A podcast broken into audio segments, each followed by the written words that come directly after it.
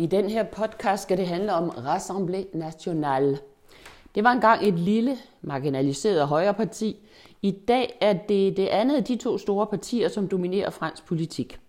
Det første er Macrons La République en Marche. Siden præsidentvalget i 2017, der har de to partier været de to vigtigste aktører på den politiske scene i Frankrig, og de andre partier er mere eller mindre reduceret til statister. Og sådan bliver det også til præsidentvalget i april næste år, hvis man skal tro meningsmålingerne. Rassemblée Nationale har foretaget en lang rejse ude fra det yderste højre ind mod midten. Da det blev dannet for 50 år siden, rummede det mange udemokratiske elementer. Det var folk med fascistiske og antisemitiske tilbøjeligheder. Grundlæggeren Jean-Marie Le Pen er selv kendt for at have sagt, at de nazistiske koncentrationslejre var en detalje i verdenshistorien. Der var ingen, der tog partiet, der dengang hed Front National, rigtig alvorligt før i 2002. Der overraskede Le Pen alle og kvalificerede sig til anden valgrunde ved præsidentvalget. Han led bagefter et stort nederlag i anden valgrunde, og han kom aldrig i nærheden af at blive valgt til Frankrigs præsident. Men lige siden har partiet været et, man må regne med i fransk politik. Og det er det blevet endnu mere efter, at Le Pens datter, Marine Le Pen, har overtaget partiet for sin far for 10 år siden. Hun har afluset det og smidt udemokratiske personer ud.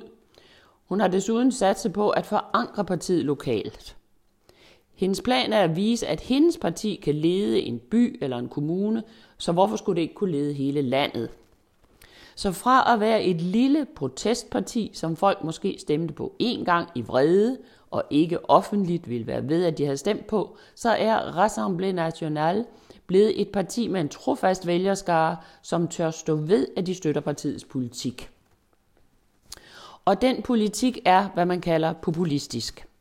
Det er folket mod eliten, det er de små erhvervsdrivende, pensionisterne og arbejderne mod storkapitalen og globaliseringen.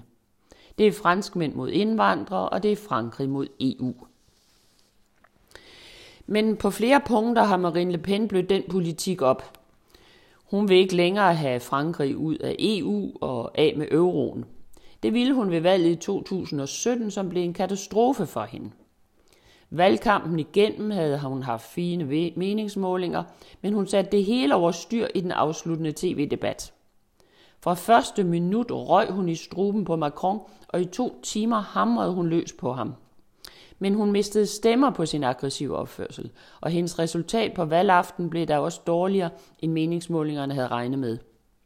Macron vandt valget med 66 procent mod 34 procent til Marine Le Pen.